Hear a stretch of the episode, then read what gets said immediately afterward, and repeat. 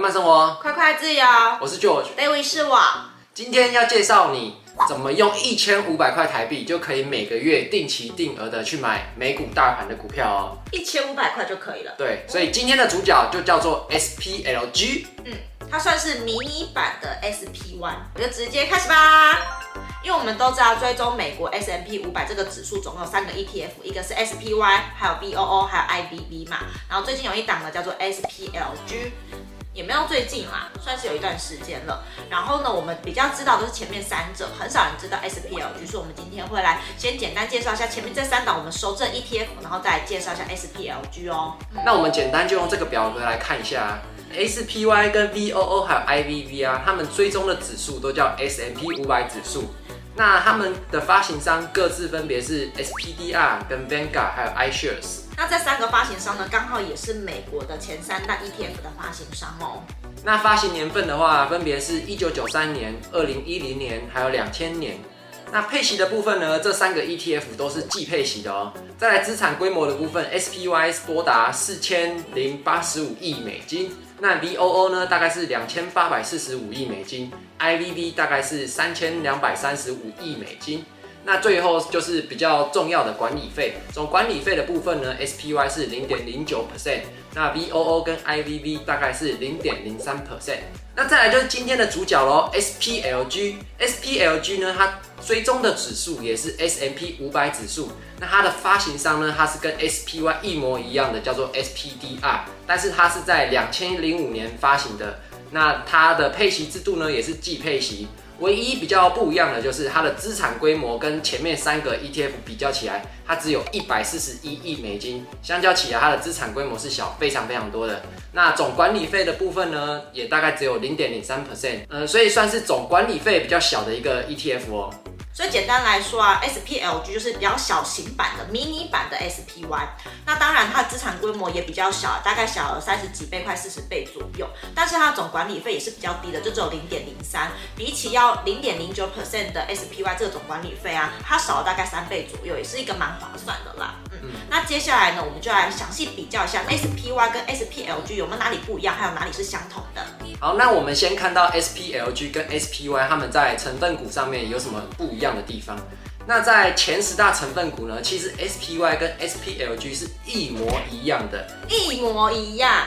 对，毕竟 SPY 跟 SPLG 呢，他们是同一家 SPDR 这家公司出的嘛，所以呢，它的前十大成分股呢是一模一样的。你从第一名看到第十名呢，分别是苹果啊、微软、亚马逊，还有 Google、特斯拉。还有 FB 的母公司 NVIDIA、波克夏跟联合健康保险这些公司呢，比例上全部都一模一样。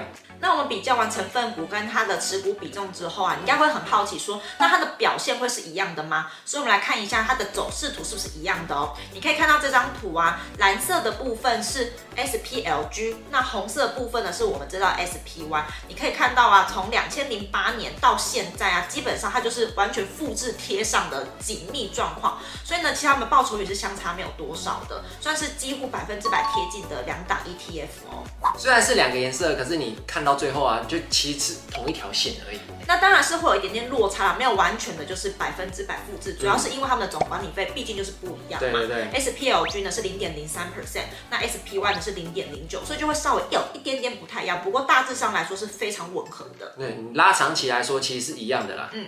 好，既然我们知道 SPLG 跟 SPY 这两个 ETF 它的报酬率其实是差不多的嘛，对不对？所以我们就可以看到 SPLG 啊，截至到二零二一年年底为止啊，它的十年平均报酬率大概是十六趴左右，那五年的平均报酬率也大概是十八趴左右。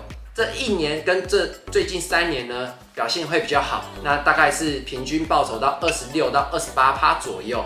那看完平均报酬率的部分呢、我们就会想说，SPLG 跟 SPY 既然那么像，那我们到底要买哪一个会比较好呢？那因为我们在之前就已经有比较过 SPY 跟 SPLG 的一些基本资料嘛，包含它的发行商啊、发行年份、它的总管理费跟它的资产规模的部分。那这边跟大家分享哦，他们的股价很不一样，差异有一点大。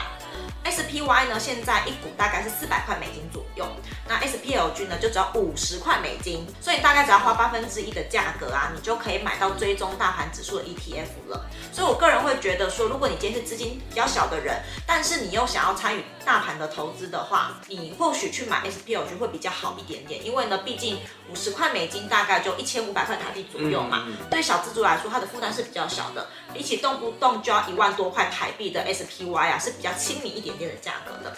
当然呢，如果你是比较在意这种流通性的话，因为毕竟 SPY 它的流动性是比较大的，它的资产规模大，比较多人在买，它的流动性就比较高。那 SPLG 呢，它的流动性就比较少了，所以是比较在意就是流动性的人的话呢，或许你还是去买 SPY 会比较好一点点。但是如果是资金考量的话呢，或许 SPLG 是一个你可以值得参考的标的哦。不过呢，我觉得身为散户的我们，流动性对我们来说其实没什么差，除非除非你一个人一次要买一千万股，我觉得那才会有差。嗯。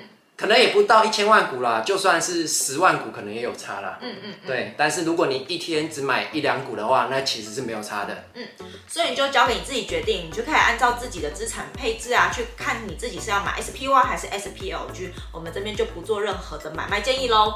那你会比较希望定期定额的买 SPY 还是定期定额买 SPLG 呢？你在下方留言告诉我们哦。那如果你喜欢这支影片的话，记得帮我们按个喜欢。那我们下部影片再见喽，拜拜。拜。